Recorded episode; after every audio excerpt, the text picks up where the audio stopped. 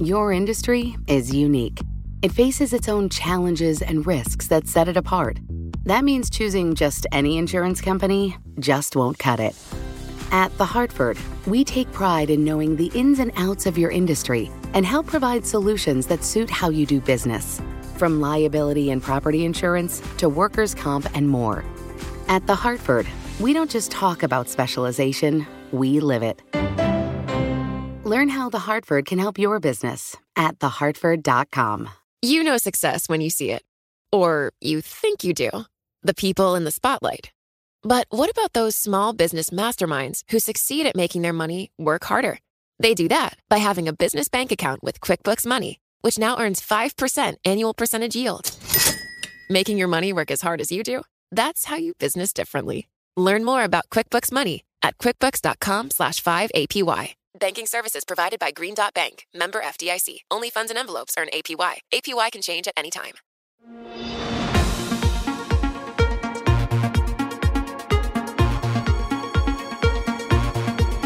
Welcome to What You Missed This Week. I'm Scarlett Fu.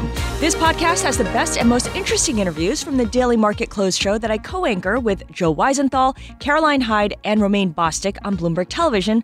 What You Miss. Our aim is to take you beyond the headlines and bring you unique perspective on the week's top stories and those you may just have missed.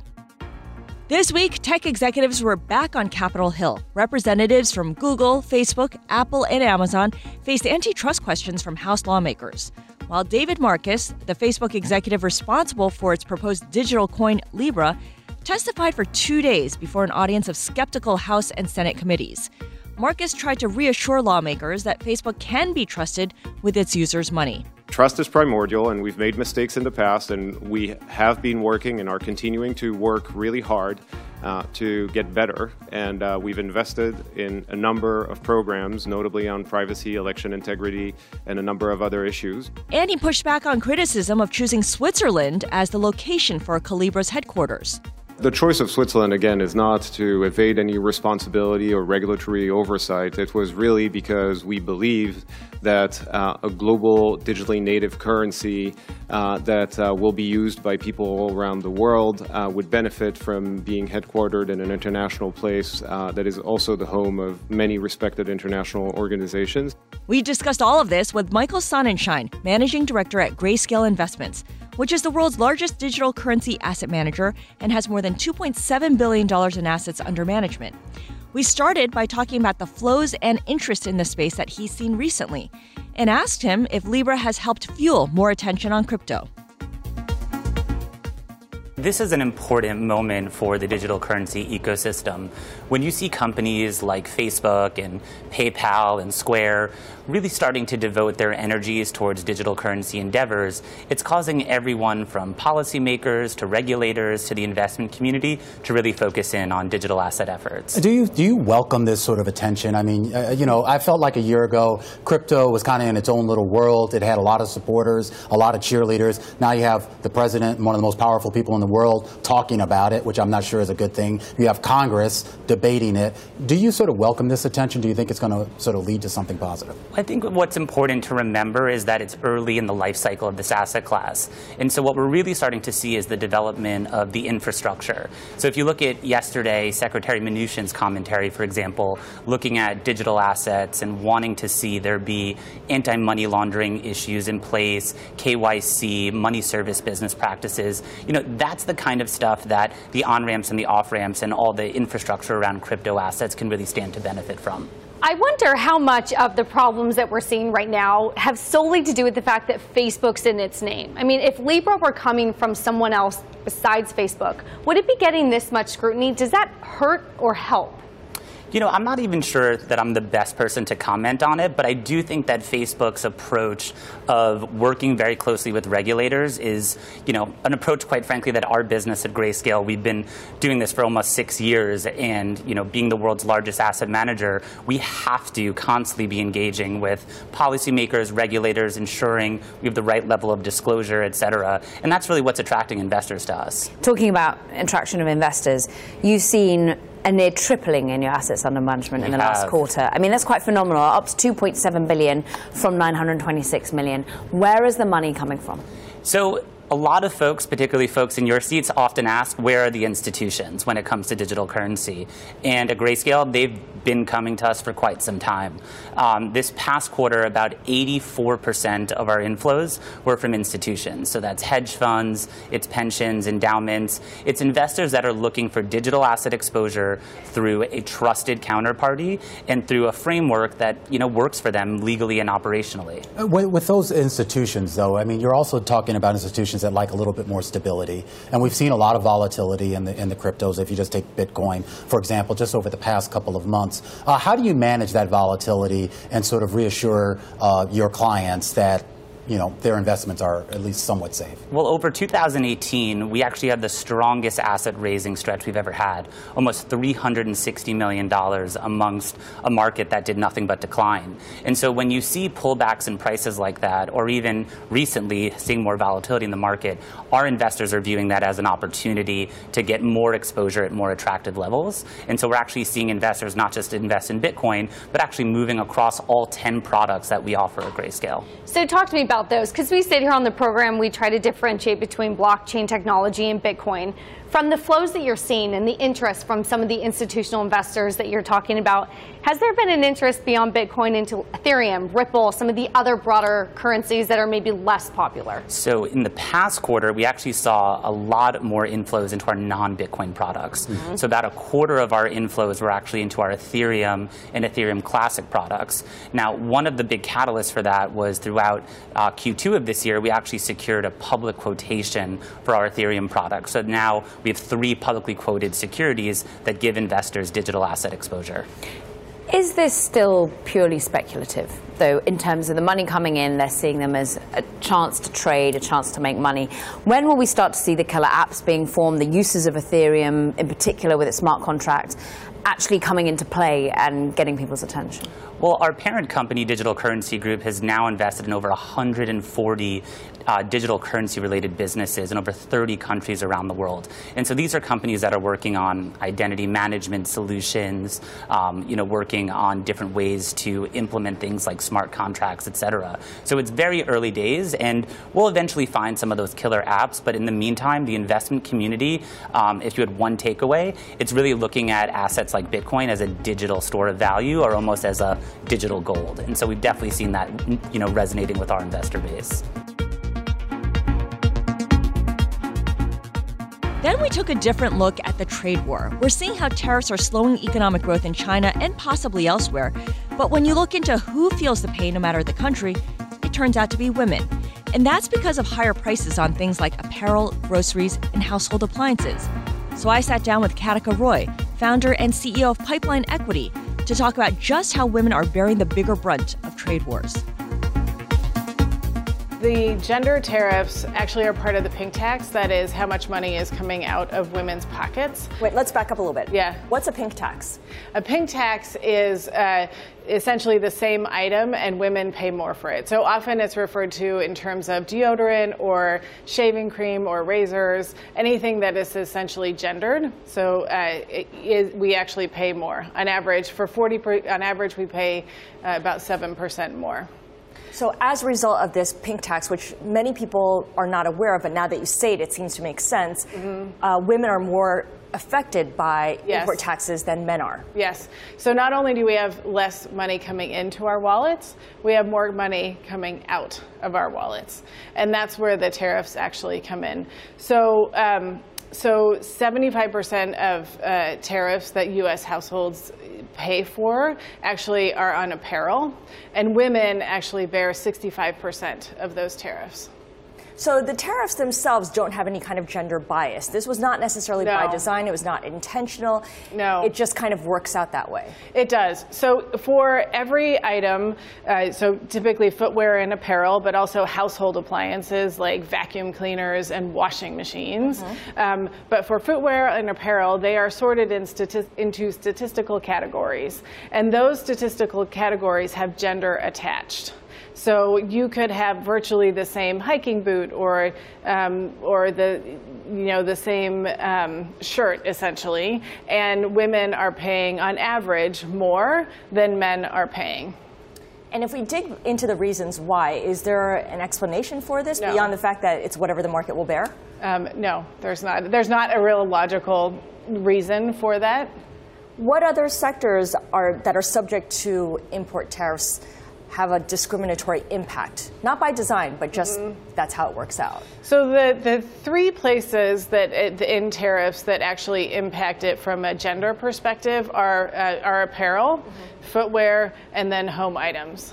And you were talking about washing machines. Yeah, and why that matters is actually unpaid labor. So we know, for instance, that women do on average four hours more uh, per week of unpaid labor to men. So if you are, last year, the, the tariff on washing machines went up 12%. So if you can afford to buy a more efficient washing machine where you can do fewer loads of laundry or a robotic vacuum cleaner, then you can save time and actually focus more on other things such as your work. So this affects disproportionately affects lower income women Yes. as well, more, and, and not just men versus women. Correct.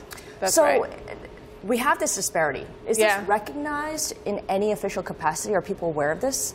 Some are aware of it. Uh, certainly, the footwear and apparel industry is aware of it because that is typically passed through to the consumer. Um, but, but besides that, it's not commonly known. Are policymakers aware of it? It hasn't been talked about. But certainly, Congress could do something about it, right? They could either choose the less, the lower tax rate, or they could remove gender from the classification. How would they go about that? And walk us through what that would mean. So, uh, so when we import goods, so we import T-shirts or clothes, dresses, shoes, we uh, we apply tariffs uh, to those items. What Congress has control over is what those tariffs actually are. So the two ways um, that that uh, or excuse me, how those tariffs are actually applied. So the two ways that Congress could actually impact it would either be to just choose whatever the lower percentage is. So for instance, on average, women pay a 15.1% tariff on their items versus men pay 11.9%. So you could choose the lower uh, tariff rate, or you could remove gender from the st- statistical categories altogether. And has anyone made this suggestion to Congress? Have you, for instance, put this forth? I haven't put it forth, no. Uh, they, they, um, there have been some court cases, uh, but not, not nothing that has actually solidified and uh, changed the policy. So how do we move forward from here? I mean, we know this information. It doesn't seem right. It doesn't seem fair. What do you do with it? I mean, we can say that someone should bring this up to policymakers, but they have bigger fires to fight at the moment as well. Maybe I, you know, the majority of uh, of uh, um, of apparel and footwear are actually imported. That we don't manufacture them here in the United States. And if you want to actually talk about closing the gender pay gap. This is a very important part of that, with the money that's actually coming out of women's pockets. And so it needs to be part of a, a full, well thought out solution to actually closing the gender pay gap. We often talk about the money coming into women's uh, women's pockets, so the 80, 80 cents on the dollar. For working moms, it's actually 69 cents on the dollar. It's lower than women on average, and it, it, and 71% of working families actually rely on moms' earnings. Uh, if we want to talk about closing the gender pay gap, it's not only the amount of money that's coming in to women's uh, pocketbooks; it's actually the money going out. I wonder how many people will buy this argument, given that the White House is so insistent that China pays the tariffs and American consumers they don't, pay it at all. But they, that's not true. But people are convinced of that argument because that argument's been put out there. Yeah, it's been officially it- it- that's a false argument. it's not, I mean, it is that money uh, goes to the U.S. government, but it, it we are the ones who actually pay those tariffs. Right. Uh, in in 2018, as I mentioned, tw- washing machines, the tariff on washing machines went up 12%. That didn't go into my pocket. That went, if I bought a washing machine last year, that went into the U.S. government's pocket. You paid it out, and as a woman who ends up doing more laundry than a man, that's Yeah, the cost of that's your right. free labor. Right. And if I can buy a bigger washing machine, I have to do fewer loads of laundry, which means I can use my time for something more productive. Maybe he's founding a startup, for instance. That's right. or contributing to the economy, which ultimately it contributes to our GDP, which is good for everybody. Your industry is unique. It faces its own challenges and risks that set it apart. That means choosing just any insurance company just won't cut it. you need a company with extensive experience in specialized insurance. At The Hartford, we take pride in knowing the ins and outs of your industry and helping provide coverage that suits your needs. The Hartford offers insurance solutions that help mid to large sized businesses, like yours, effectively manage risk, from liability and property insurance to workers' comp and more. With extensive experience in underwriting, risk engineering services, and claims, The Hartford goes beyond the expected to deliver innovative, customizable solutions and service that your industry, that your business demands. At The Hartford, we don't just talk about specialization, we live it. Learn how The Hartford can help your business at thehartford.com. Another casualty of the trade war between the US and China has been science. As Beijing and Washington feud over tariffs and technology protection, one demographic has been caught in the middle ethnic Chinese researchers and scientists who work in the US. Professor Xiaoxing Xi was one such target. He once headed up the Temple University Physics Department. He was arrested four years ago for allegedly spying and stealing breakthrough technology for China. The charges were dropped four months later, but it's left a stain on Xi's career and how the scientific community conducts research. Professor Xi is still employed at Temple, but in a different role. He sat down with us to talk about the impact, and we began by asking Professor Xi if he's still pursuing the same research as before his arrest. Uh, I'm still doing my research, but uh, this experience has dramatically impacted my research. So my research program is not uh, as large as it used to be. Right, at the time of my arrest, I have uh, nine federal grants and, uh, and the contract, and now I have two. And there were 15 students postdoc and the personal, uh, senior personnel uh, at that time, and now I have three. When you're uh, sort of doing your research, and obviously there's always sort of the collaborative process that we mm-hmm. see amongst a lot of sciences, mm-hmm. Uh, is that process, uh, do you find it harder now? Are there people who maybe don't want to work with you? Are you finding impediments to sort of, you know, just conducting your, your science? Um, that uh, situation has not arisen because, uh, you know, as I said, my research program is much smaller than mm-hmm. it used to be. Uh, but I do know Chinese scientists who are scared and uh, terrified, and they stop collaborating with uh, Chinese colleagues. Talk a little bit about the government funding because that's a big part of what you do. You do rely on it. Um, are you applying for it the same way that you did before and you're just not getting the amount of money that you were before? How has the process changed uh, in obvious ways and perhaps more subtle ways? Mm-hmm. Um, yeah, I am still applying for funding, uh, but the, uh, I'm trying to push for joint project that I will not be the sole PI. And uh, the reason for doing that is uh, after my experience, I, I, I realized what uh, the government can twist uh, to charge me. So uh, to apply for funding or, or, manage funding, you have to sign a, a, lot of forms and check a lot of boxes. And, I understand that anything that I do which is not exactly accurate could be the reason for them to charge me. So, I mean, given the position that you're in, I mean, the stature that you have, mm-hmm. and you're saying that you're not willing to sort of, or you don't really want to put yourself out there as the number one. You would rather sort of link yourself up with a non uh, someone who's not of Chinese heritage, I guess, to sort of avoid the type of scrutiny that you faced before. What does that mean, though, for people uh, underneath you or people who aren't haven't achieved what you have achieved, who are trying to work their way up? Does that put them in a position where they either can't make a name for themselves here in the U.S., or is there still an avenue uh, for a Chinese national or a Chinese American uh, to excel in that field? You know, the, you're absolutely right. If you don't have funding for research, you cannot establish yourself uh, in, the, in the research field. So that's definitely true. And, and the, uh, I, I, see two kinds of uh, uh reactions. One kind is, uh, some people get uh, scared, and you know there are people who decide, okay, if I want to get the opportunities in China, they just don't get funding in this country. Or there are people who are just stop collaborating with people in China. Mm-hmm. And there are another group of people who would think, uh, to, you know, they say to themselves, oh, this is not going to happen to me. Mm-hmm. And, uh, you know, I, I, don't break law, I follow the rules, and uh, it's not going to happen to me. But this is uh, not uh, correct because, you know, my own experience mm-hmm. Uh, tells me that you don't have to do anything wrong to be charged by the government as a Chinese spy. Yeah, it's very sobering. One thing that we've uh, also read about as well, and I think of uh, Xifan Wu, uh, whose career was ruined because she was collaborating with scientists mm-hmm. in China as well. This overseas collaboration that we've seen really sprout up in the scientific community, that was essential to pushing American innovation, American science research.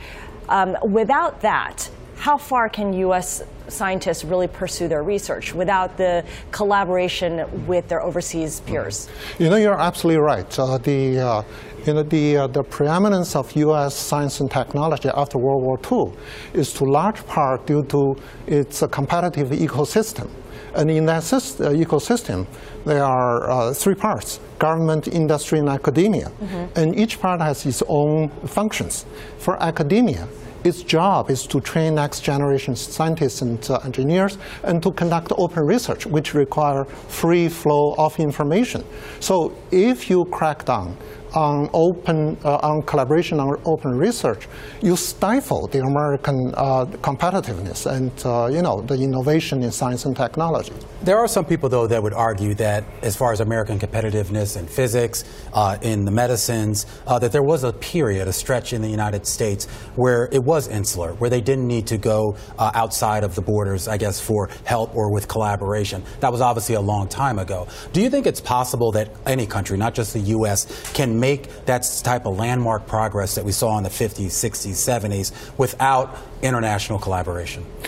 I don't think it is true that there is a period that the United States no. do not rely on uh, exchange to, to, to get uh, uh advances in science and technology. Uh, for one, that there are a lot of scientists who are established in this country making contributions to science and technology. They are from other countries. Mm-hmm. So you need talents that come from all over the world to the United States to make it, uh, you know, competitive.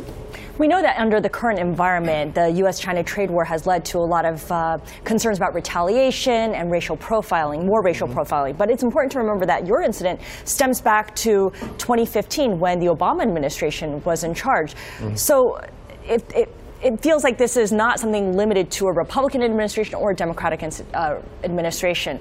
What's the likelihood that anything will change if we get a change in the presidency come 2020? What's your outlook four years out, five years out? Mm-hmm. Um, you are absolutely right. This is not a partisan issue.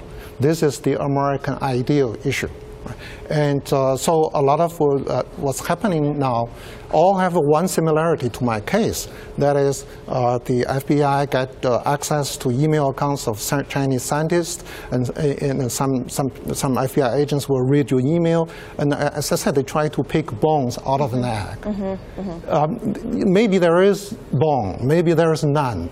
But, but singling out Chinese scientists for, for scrutiny, uh, scrutiny mm-hmm. uh, surveillance, and uh, punishment is racial profiling. That's not right.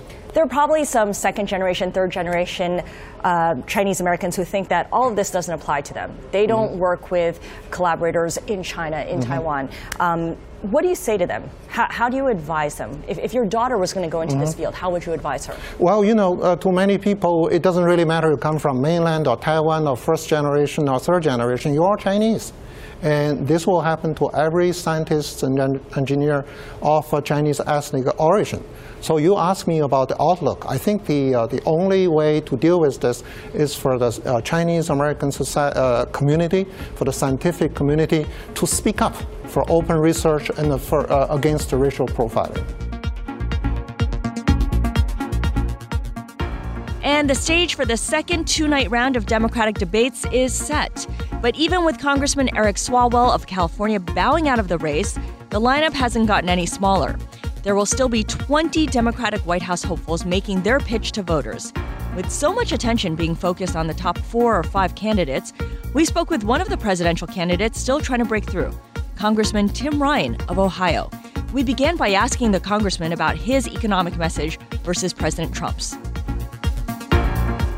a high stock market and low unemployment does not necessarily mean that the, the middle class, the working class people in the United States are doing well. I am here to say very clearly they are not. 75% of the American people today are still living paycheck to paycheck. We have been crushed, not just in the last 10 years since the uh, some subprime mortgage crisis, but going back 40 years with globalization, deindustrialization, now automation. There's been no strategy in the United States to rebuild the middle class. And I've been traveling just in the last few days. There's homeless people in Manchester, New Hampshire. There's homeless people here in uh, Greenville, South Carolina. There's tent cities in, in, in Los Angeles.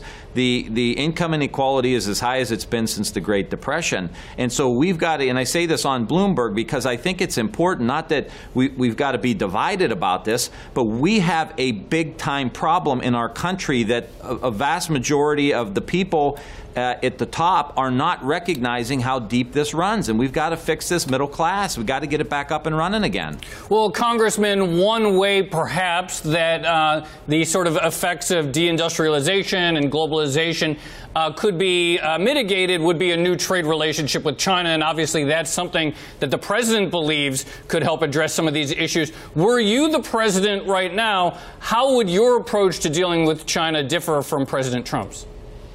Well, the, the tariffs that the, that the president is putting on, and some of them I actually support because we've had steel dumped in our country for a long time that's put steel workers out of business, hurts uh, the steel industry because they were cheating.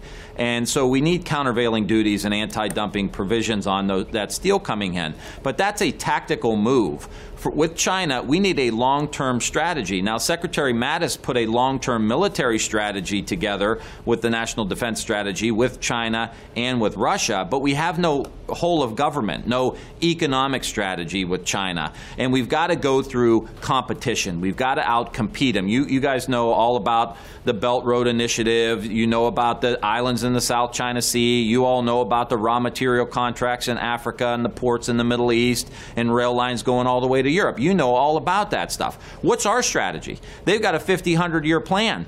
We've got a president who lives in a 24 hour news cycle. And I, when I'm president, we're going to have a long term strategy around dominating the electric vehicle market and driving. So the American worker is building electric vehicles. So the American worker is building the batteries. So the American worker is building the charging stations. Right now, China controls 40 to 50 percent of the electric vehicle market. Same thing with solar. How do we dominate and build the most solar panels in the world? Right now, China controls 60% of that market. AI, additive manufacturing, wind. Let's go. Come on, America. I mean, we got to do this, but when you have a president that is the distractor in chief instead of someone like I would be, which is a long term strategy, bringing in investors, bringing in labor, bringing in the government, and put a whole of government approach to dominate these markets. We can do it. All right. Well, you talked about the auto sector and the electric vehicle market. On paragraph three of your homepage, Congressman, you talk about a closing of a local GM plan and your daughter's friend whose father lost her job. What's your plan for bringing back these GM plants to your local town? Well, hopefully work with GM to move into the electric vehicle market. I mean, that's a prime example of there's going to be 30 million electric vehicles made in the next 10 years somewhere in the world. Why aren't we saying in the United States we're going to dominate and make 50% of those and then drive those investments through opportunity zones, through in tax incentives, through grant money, however it can be, drive those investments, drive that growth into the old manufacturing communities, the old textile communities, the old auto coal communities, communities of color that have been left behind for the last 30 or 40 years. What I'm trying to do is say, look, this is not about left or right. This is about new versus old. And if we don't adapt to the new economy, if we don't understand there's an industrial revolution happening in the world today right. and we want America to lead it, we're going to continue to lose. And there's a way to do this where you actually cut the middle class in on the deal, cut the workers in on the deal. So I would say let's go hard at electric vehicles. Within the first week I'm right. in office, there will be a meeting in the White House about how we dominate 50% of the electric vehicle market and the battery market and get those jobs back in the United States. All right right, let's talk about another issue that came up during the midterms. It's an issue that a lot of voters, both Republicans and Democrats, have focused on, and that's health care. You've got a major case down in New Orleans that could potentially uh, be one of the death knells for the Affordable Care Act. You have proposals out there from the far left for Medicare for all. How do you address the health care issue in this country? Well, I don't believe we should be the party going in taking people's private insurance away from them. I think that is a very, very big mistake. I think we do need a public option and and and so that people can buy into and get some kind of basic care. And if they can't afford it we should help them pay for it. That should be a right in the united states. We all should be in agreement. But we spend two and a half times as much as any other industrialized country today and we get the worst results.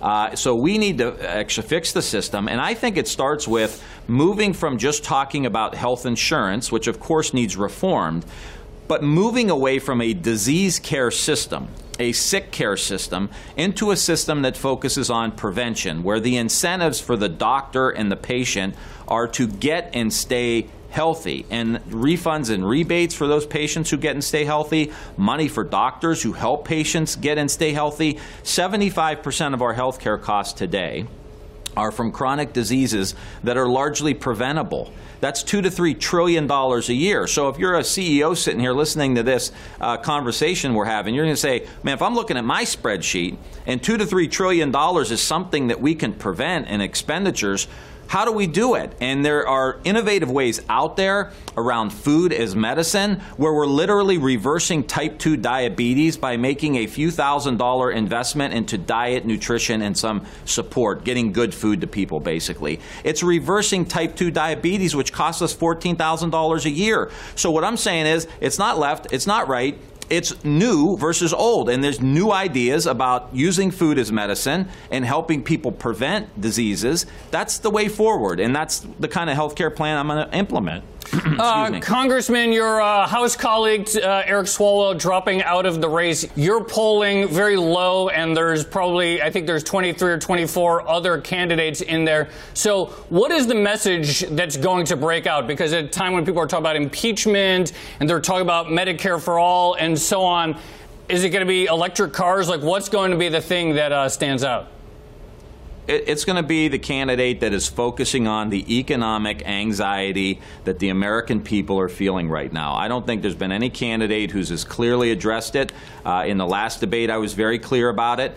In this debate, I'll be very clear about it. Uh, this has got to be the issue. How do we address the economic anxiety that the American people are feeling? How do we address the, the anxiety, the mental health crisis in the United States? Look, I come from a forgotten community, and it turns out that most of the country feels forgotten, and they're going to want to vote for somebody who knows what it's like to come from one of these communities. I'm at the at ground zero of the opiate epidemic. I'm at ground zero of globalization and automation. I know the path forward. We've talked about it in this interview, and they want someone who, who they know is going to walk into the Oval Office and be thinking about them. And the more people hear about me, the more they like me. If they want someone to really have a robust economic message, that's what's happening here. I had my highest fundraising days after the debate, and so we're just going to continue to move forward. I'm, I'm meeting with the people. I'm not from a big state. I'm not from a big city. I didn't go to the Ivy League, so I don't have a big Ivy League network, but I'm moving. I mean, if you look at the polling, people have raised 15, 20, 25 million dollars,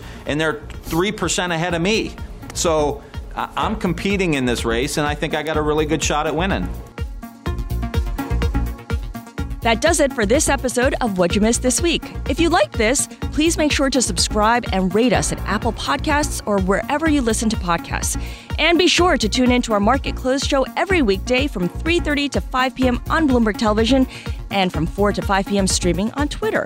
Thanks for listening and have a great weekend.